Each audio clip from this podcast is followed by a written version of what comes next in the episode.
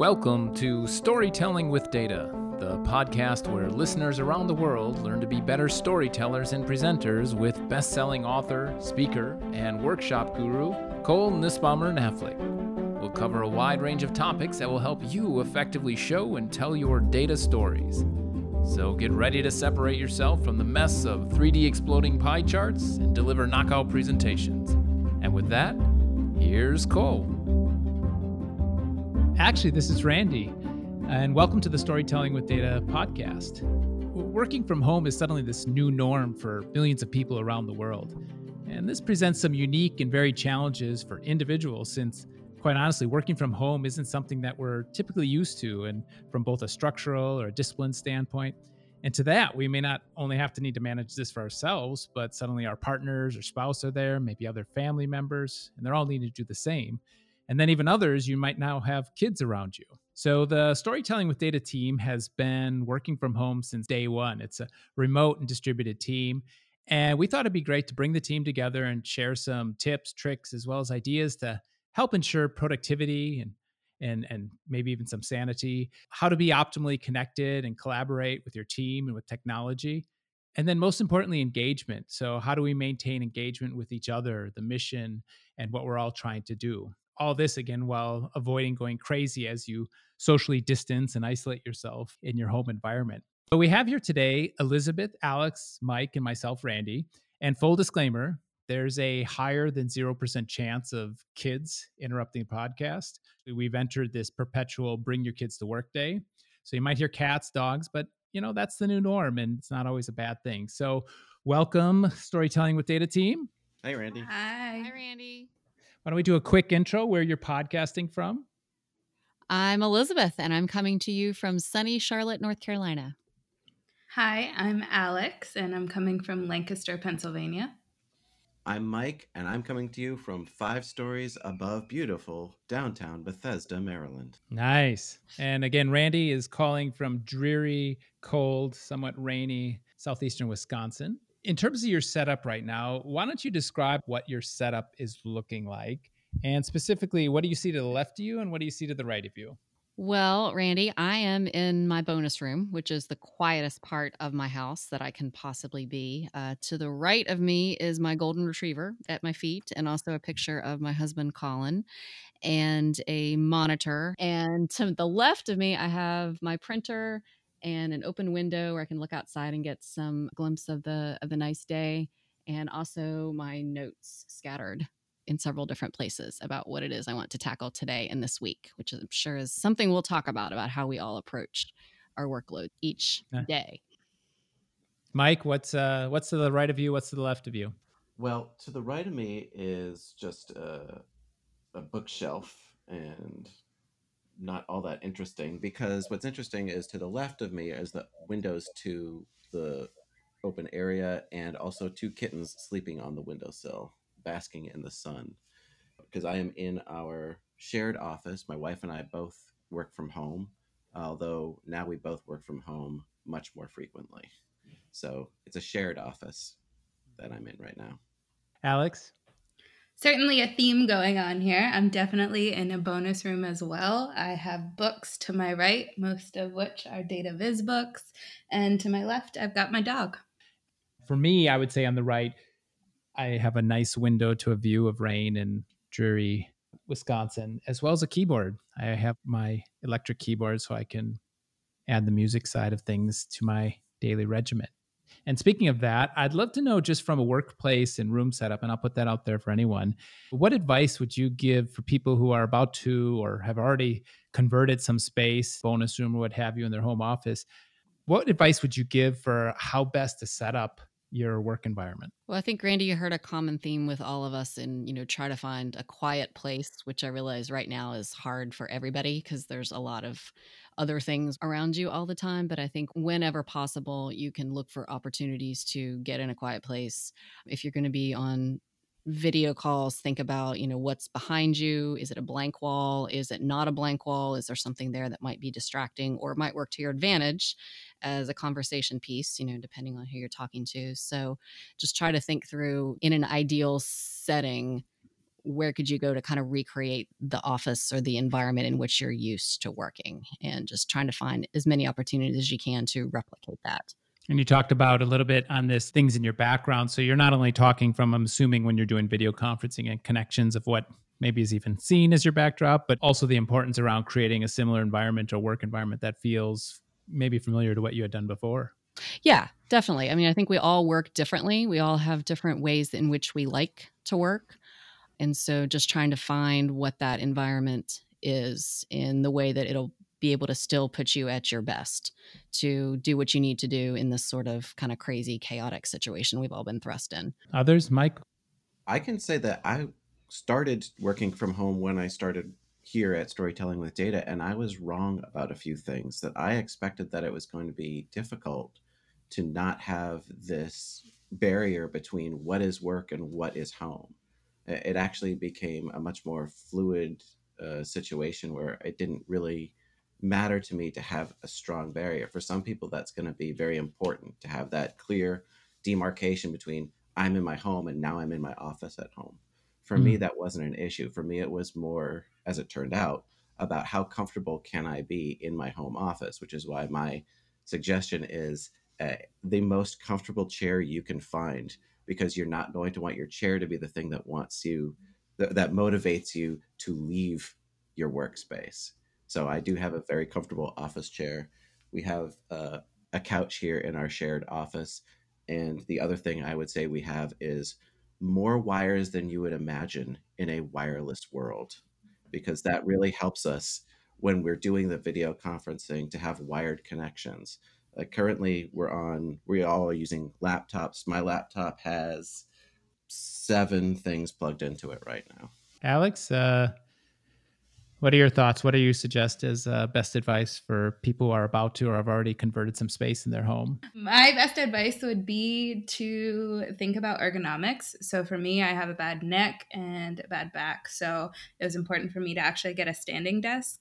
Not to say that you have to go out and splurge on a desk. I definitely created my own standing desk at one point with by turning a laundry basket upside down and kind of making this makeshift uh, situation here. But I think it's being comfortable to Mike's point and just making sure that you can stay in the setup for as long as possible. And as you said with the coffee machine, I definitely have an espresso latte maker in my office, which is very key for me. So thinking about what you like to have and have it available so that you can work comfortably from home. I second that on the standing desk. VariDesk is a great option. It's a little bit pricier, but it is really good in terms of automatic up and down. I actually incorporate my standing desk as part of my morning habits and rituals, which, you know, standing is better for you. We know all the studies to show that. I will start the day in a standing position and say that I need to get at least 10 of my kind of core tasks done for the day. And then I can put it to the seated position. so I kind of use that as a way to help drive the productivity. I want to go back to something Mike said about this surprise for you around what is work, what is home, and that um, you actually thought it might be more of an issue. And I'm curious, especially when it comes to maybe even work hours and such, there seems to be a blend of it. Do you think that with more people working from home, that we're going to find people have a harder time separating when the work time starts and when the work time ends? I think that there are going to be people who discover that the actual work time of their work hours was a much smaller percentage than they originally thought, and that there might be the opportunity to get a lot of the work done in a fewer number of hours. And then, since there's not the commuting time and there's not all of the time doing whatever else you would normally be doing at work, then it doesn't have to be that much of a hard line between doing work and not doing work. I actually found it was much easier to multitask in the sense that you can do you know taking care of things in the home while you're also working. Like oh you can swap this laundry around. Like oh you can you know like empty the dishwasher. Just like things that don't have to back up on you uh, because you can just quickly go take care of them and then come back and, and and get back into the flow of work.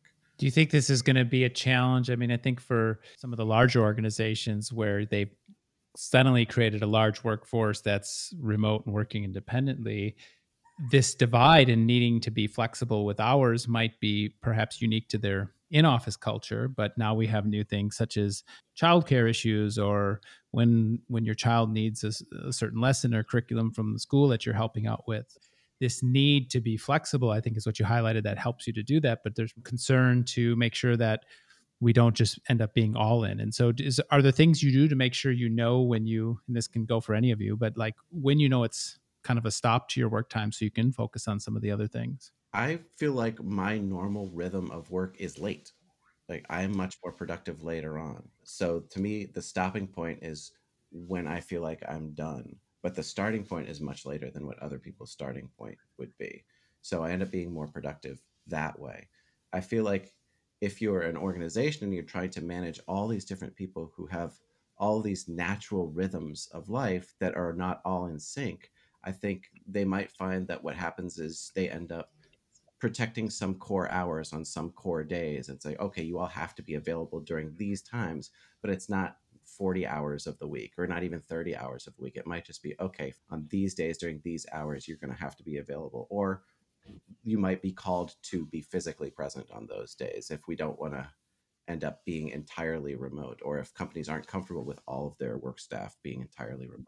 I want to kind of echo something that Mike said, which I think is really important. And really, what this all boils down to is, you know, whether you're working in an office or whether you're working from home or whether you're in the field or you know, from a coffee shop, what really matters is what are you trying to solve for and what do you need to do to do that so I think when you can think about that and take your thinking there, then it becomes much easier to kind of structure your day or, or your week or your hour, depending on what able you are able to give in this situation. And I, I keep coming back to this situation because I think, you know, there's the whole broader how do you work from home situation, but then there's also a situation we're in where we're dealing with childcare issues and homeschooling and other things too. So I think the same principle still applies. It's, you know, what's the most critical thing you need to do in the time frame in which you need it and it's protecting that time. So, to give you an example, like I'm a morning person, I do my best work in the morning. What that means is outside of this particular situation, like I'm not scheduling doctor's appointments in the morning or I'm not doing anything else. I'm protecting the best time of the day that I do my best work because once I've felt like I've achieved what I need to achieve and have some next steps, then I know that I'm done. And that looks very different each day depending on what I'm working on. How do you imagine this playing out when, as Mike said, is you have large organizations where you have different teams. And one of the things about being in office for a workforce is we have this generally agreed upon time that people show up and we try to work together. And there's kind of this natural cadence of when we take breaks and lunch and when things start to wrap up. And so we can go based on visual cues. We see everyone going to lunch heading out. We see people putting their jackets on maybe at the end of the day. So in the absence of that uh, how do you think we can think about making sure we're sensitive to that, knowing we have all these new variables in for people who are working without those visual cues from seeing each other? Yeah, and I think that's a hard one because, you know, to your point, like you sort of have those cues when you're with other people, right? And when you're at home, one minute you're in your bonus room working, and the next minute you're in your kitchen making dinner for your children, and you don't have that sort of transition time or that sort of kind of ritual shutdown, if you will, that you get with a commute. That for me is a challenging thing to try to, you know, balance, just kind of being in both environments at the same time. I'm always switching back and forth between the two. I think, you know, when you're at the end of the day, if you have a hard stop, like your children have just come home from school or you have to go pick them up or whatever your individual situation is, like still look for those kind of cues to start shutting down and use that to guide you. Yeah, we have a team, as you know, in Spain that's working on a lot of the technology that we work with. And so now we're not only dealing with not being in the same location, but also the time zone differences and such. We found that using some of the different technology has been helpful. There's a lot of tools out there, but of course, you know, Slack is pretty popular and they've been very good about making sure their statuses are updated around that. And that's the technology tip where you can use your technology to send those cues of know i'm making dinner i'm i'm heading out or just things so people are able to better play off those cues that you would normally get from being in person. From a productivity standpoint when you think about your day we talked about finding the right rhythm in the morning. Has anything changed for you when you switched over to the storytelling with data team with regards to the way you would manage your own productivity Yeah, absolutely. So, on my end, I think the biggest difference is that you're in charge of your own workday when you're home rather than kind of reacting to other people in the office. So, for me, I usually start out my day by figuring out what's the main thing I want to work on. And I don't necessarily count hours anymore as much as I figure out what's the most important thing for me to do that day. And am I in the mood and in the best headspace to actually do that. So I get to be more specific about what I can do that day and what I'm what work that I'm going to create that's going to be the best. Mike, what else did you find yourself needing to implement? Oh, I found that similar to what Alex said is being in charge of your own schedule also meant that I was freed up to have that schedule if I wanted to expand across the weekend if I wanted it to and I know that there are other people. Elizabeth, we've talked before about you are very much like I, I protect my weekends, and for me, it's very different. It's if the weekend is when I feel like I can get ramped up to work on something, then that's when I will do it. And the same as to what Alex said, like I wouldn't necessarily count hours during the week in order to do that. It's sort of just letting it flow and fit into the rhythms of life rather than letting it be something that I want to remove from the rest of my life. And that might not work for everybody, but it does work for me. And the other thing, which you know Alex enjoys making fun of me for, is that I'm very reliant on sticky notes now. Everything that I intend to do, like I will write down on a sticky note and then I throw it up on my wall, and that is now my to-do list. So much like her gauge of what am I feeling like I can accomplish the best today based on what I have to do, that's what my sticky note wall is telling me. Like I can pick and choose from amongst what I have left to do. What do I think I'm in the mood for? What do I think I can? What what's been up there too long that I really need to take down? And what have I been avoiding for ten times longer than it will take me to actually do? And then just knock all that stuff out and then feel better about it. I like that this theme of kind of measuring your own output and managing yourself has kind of emerged. That's one of the things Cole and I, when we look at how we've organized things around using OKRs, we did a, a podcast a while back on OKRs. It was something we both learned at Google, which is this idea of really mapping out what are the key things that you're trying to accomplish over three month period and they're the objectives that you personally set out and you hold yourself accountable to those. And in many ways, with the organizations I've been a part of in the past, this is why we were able to implement such things as non-tracked vacation, for example, because in many ways we measure output. You know, we don't measure when you're sitting in your desk to get that work done. So why should we measure when you're out and, and not in the office? And I like that you've highlighted this because I think it is an example of something that can work in organizations if you really make individuals responsible for what they're what they're accountable for. Yeah, isn't it they're saying it's not the hours you put in, it's what you put in the hours? And I think that kind of applies to what we're talking about here. You know, when you're really focused and dialed into what you need to do, it, what matters more is what you're doing than the amount of time it takes you, I guess, in some way. What's worked for you when you find yourself demotivated and you're you're finding that a lot of distractions going on, you're feeling like you've lost this momentum. What's worked for you and your kind of self hack for getting back in the groove? Uh, for me, it's doing something that is creative because I think that is how I got into this field in the first place is by generating, you know, visualizations, by creating work for clients, but also for the public. And a lot of times that demotivational feeling comes from I don't feel like I'm generating anything. I feel like I'm spinning my wheels and treading water incidentally i can't tread water. So that's it's more like drowning. Being able to do something whether it's tangential to work or however tangential it is to work doing something and being able to see it feels like okay now i'm doing something and now i can get rolling back into it back into whatever it is that i need to do because i feel like i'm making something and adding to whatever the world needs. So say more on that though. Are you saying so somebody's sitting there, like they find themselves, I'm just not being productive. You know, it's called that presenteeism, where you're you're present, but you're actually not there. You're maybe checking your Facebook, you're reading Twitter, you're reading like the latest news that's freaking you out. Are you saying that if somebody finds himself in this cycle, that just doing something creative is going to help them to get back and focus to work? I mean, a core part of your job is obviously creating and being creative, but I just would love to be able to translate this to people who are trying to figure out, all right, what's something I could do to get back in the groove? The core part of me is being able to do something creative, and that is why it works for me.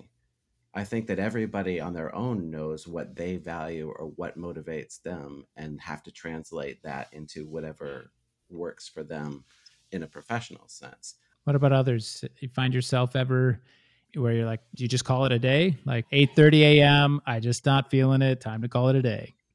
The short answer to that is yes. um, I'm definitely someone who, if I'm in a rut, I just stop because I'm just wasting time.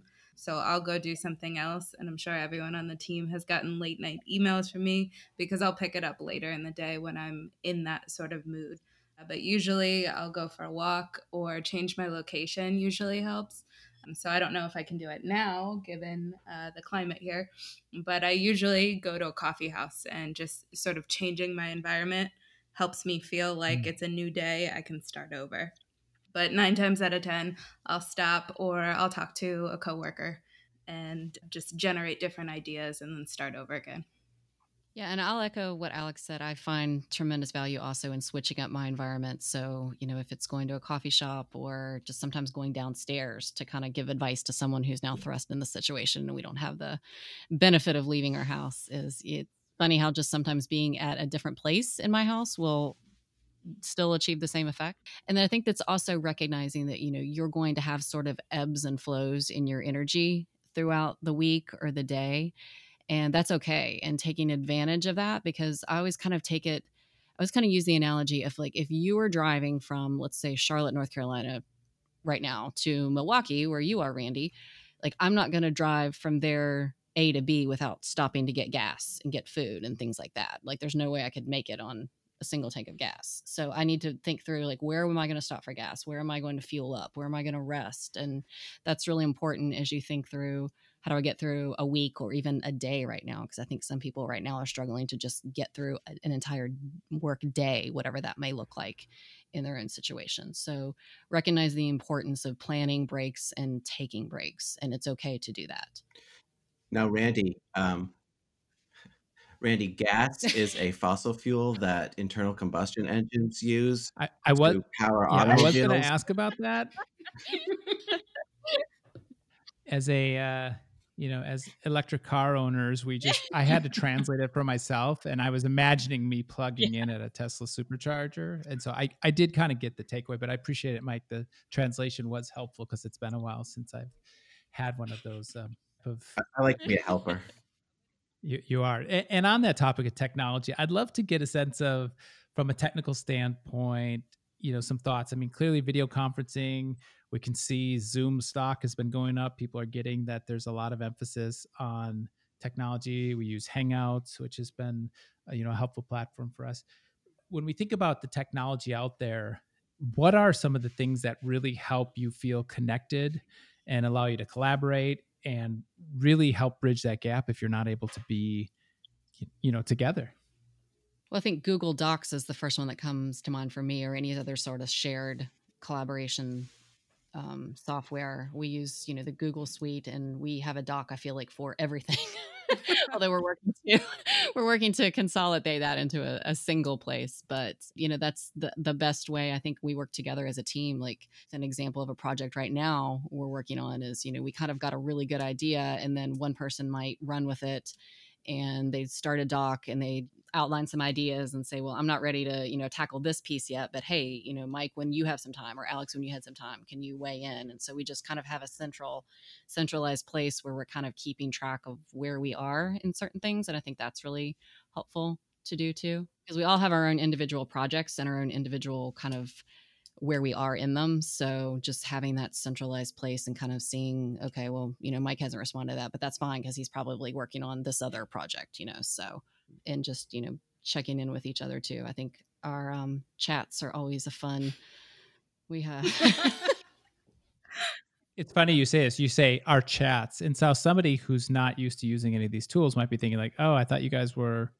What do you mean your chats? You get on the phone? Like, say more on that. What do you? How do you connect and communicate with Alex or Mike? Well, it's interesting because we get together as a team.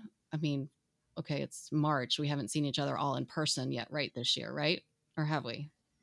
I've seen the fact Mike that I'm and Jody, but yeah, the, the fact that we're even actually having this conversation kind of proves my point. Is you know I talk to you guys almost every single day and feel like I'm super connected to you, but yet I don't know when I've actually last seen you in person. Like I am literally going through the like the calendar, thinking when did I see Mike yeah. last? Right? Like so, I think that's how you know if you have a really good connected environment. It almost doesn't even matter if you're using the tools that you have, which we all do appropriately. How are you all actually connecting? You mentioned, you know, we have Jody, she's in another location, Cole. What's the cadence and frequency and how is it actually happening with all of you? So daily we chat constantly, um, oftentimes about work, but we also have just fun conversations, memes, sharing things that are going on in our day. And I think that helps sort of the camaraderie with our team. Let me just jump in. Is this through emails? Is it through your Hangouts? hangouts? Is this through video conference? Yeah, so hangouts. chat okay. service so you, is online to give you an example, Alex this morning was helping me figure out where do I buy milk for my two children because that is the issue I'm struggling from with Pennsylvania. As I'm sure many people listening to this podcast will be currently. I don't know when we're going to release this. Um, maybe by the time it's released, this issue has been answered. But that would be an example of conversation we might have on chat right now. In addition to, hey, you know, can you show me where these slides are because I'm creating this, and you know, can you help me with that? Just to give you one example. And I have a hard stop in 10 minutes because I do have children that are going to be arriving. So just FYI. Yeah. But again, to your point, that's okay. As we all do. Well, yeah, actually that's an interesting element of this situation is we always worry about being professional when we're on camera or in talking with clients, but I think we're going to be in the world of there's going to be kids and animals and all kinds of things happening that is just going to be the new normal for this is part of work and, and I I kind of like the idea of you all know my cats make frequent appearances in our in our staff meetings, and, and I'm not always aware of them. Sometimes Cole has said like, "Oh yeah, a cat fell out of your tapestry behind you while you were talking." I'm like, I didn't know, but that's just that's just part of it, and I don't think that's a thing we should worry about. I think that's a thing we should celebrate at this point and the and the situation right now is we just all need to you know be empathetic and graceful with everyone's individual situations as we try to navigate this whole new normal and i think we're starting to gel with that and i'm hoping those of you listening who are struggling with that you know can kind of pick some things we've picked up on but for us that's also something new is some of us are not used to having our children in our home as well so just struggling and dealing with that. Clearly video conferencing and chat is going to be that great way to stay connected and I've heard a lot of both really creative ways to leverage this within your company, everything from having kind of virtual happy hours or having an ask me anything session where the executive is on there and people can just chime in. And then, Elizabeth, to your point, with the new dynamic of kids, uh, heard recently one CEO who did a story time with his kid and then actually let other employees come in with their kid and listen and watch. And so I think there's some real unique opportunities, everything from know, virtual yoga classes to kind of an MTV crib style of share your remote office tour, ways in which we can use technology that we may have used already to feel feel more connected. When you think about your own evolution with video conferencing, especially as now storytelling with data is doing a lot of virtual workshops and such, what pro tips would you give to somebody who's thinking about their own presentation or how they're going to appear on video conference to their colleagues or maybe to a client? Well, I think one thing you'll learn that you'll kind of get used to is you don't have that. If you're on a video conference, you have the ability to read other people's cues because you can see them. But sometimes you present on video or conferences where you can't see anybody and you don't have those cues that you would have. That almost becomes even more important to communicate in a way that is easy for other people to hear. So, you know, providing them those visual cues like, okay, now I'm ready to transition to something else. Or, you know, if you're showing slides, there's ways you can animate your slides to make things appear so that you can walk your audience through what you're talking about. Other tips for being your best on uh, video conference? I think from a tool standpoint, lighting is key, having a good microphone or dialing into a meeting so that people can clearly hear you. But when you're on video, I think my best tip is to listen because you can't always read people's visual cues. I think you're listening more to how people are responding and just paying closer attention to what they're saying, the tone that they're communicating. And so I think that's a good point is when you are remote, you have to be very wary of your tone, whether it's through video or in emails or chat. So, you know, emojis are great, exclamation points, parentheses, just clarifying for someone so that they understand that you're saying this in a supportive or exciting manner rather than perhaps they interpret it the wrong way. Yeah, I would say that to Elizabeth's point about animating things, people are going to be looking at whatever slides you're presenting for a long time. You can catch their attention when you're live in front of them with your expressions, your face, your body, but you can't do that as much when you're remote. So you I feel like you need to have a lot more transition in your slides, not like wipes and stuff. I just mean there has to be more new things for people to look at uh, in your in your presentations. You can't let them be staring at something static for too long because you will lose their attention. It's too easy for them to click onto something else or just wander off. Like the the stimulation has to keep coming thick and fast. And I think as you speak, you have to remember not to be speaking into your computer like you're just talking to yourself. You're still speaking to an audience. You're still speaking to people, and your voice should sound like you're projecting to people who are there on the other end of of your computer. It's still people that you're talking to, not your keyboard. Yeah, there's a sense that I'm getting from all of you around this idea around awareness and understanding that this is a new a new way in which they're going to be engaging, but like just understanding how you appear, lighting, why would I need lighting? Well, what is what does your camera look like? Is that classic you get the the glow from the laptop or have you set some other lights to brighten things up a little bit and more bring your face forward? A microphone obviously is is important.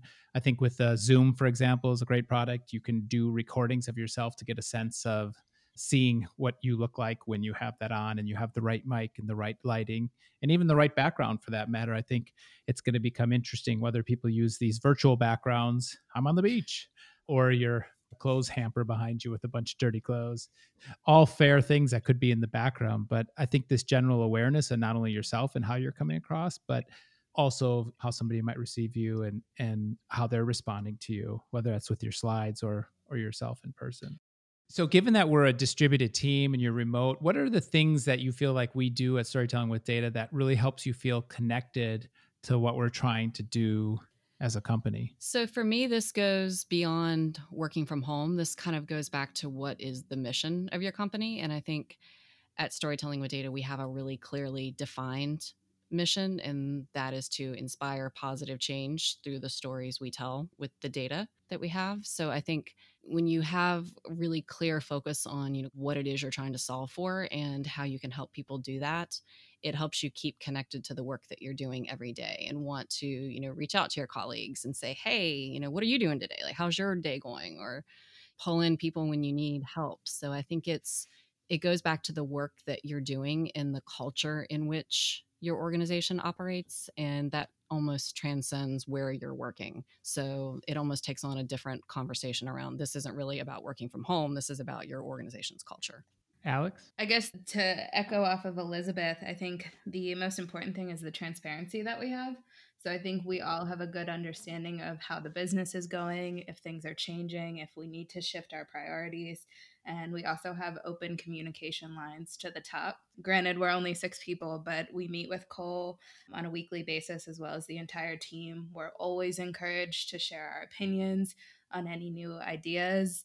And I think the most valuable thing from storytelling with data compared to some of the other roles I've been in have been that anytime we launch something new, we're always brainstorming with each other. So we all brainstorm different ideas that we could attack things.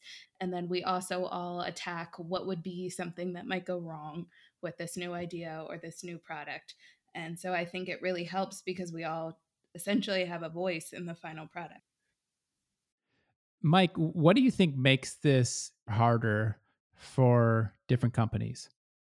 everything that makes this harder is the fact that it happened instantaneously for for better i mean basically instantaneously if we had known like if it was like, okay, everybody's going to have to start working from home in about a month. Like it would have been time to like ramp things up. But the fact that everybody was just sort of dropped into it with no particular warning, like makes it that much harder. It's, it happened right away and it's of indeterminate length. Um, so that that makes it such a bigger challenge and that's where if your company already had it in place if that was already part of the dna then you're probably in a much better situation than if your company was resistant to it or had traditionally been resistant to it. But that doesn't mean that those companies won't quickly adapt. It just means that they have to quickly adapt against their will by and large. Um, but there's no option now but to do that.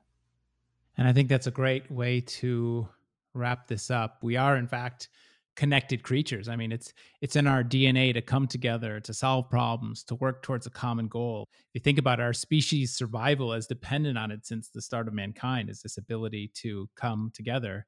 And yet it's interesting that our species faces a threat now that targets that very nature of who we are the fact is we need to connect and that's what ultimately is enabling a lot of the spread of, of, the virus at present you know the good news is that we're highly adaptable creatures. Yes we're still figuring out what working together will look like. We're evolving the way we're connecting and finding new ways to do things that we thought were only possible in person. For example we now do workshops that are are virtual the storytelling with data virtual workshop. And you can do it all in the comfort and safety of your own home. But you know in the end we'll we will get through this and it's funny how that's become an almost cliche expression now. You know, we will get through this. But I think that actually speaks to the fact that we're programmed for both optimism and seeing the way we can get out of situations like this as well as the possibilities. And that's what helps us persevere. Thanks everyone for coming together. I hope some of this was helpful for our listeners. We'll share all the notes. Uh, and remember, you know, community is important, so be sure to check out the Storytelling with Data community at community.storytellingwithdata.com, where you can find new ways to learn, connect, collaborate on telling your data stories. Thanks everyone. Be safe, be healthy, and we'll hear you soon.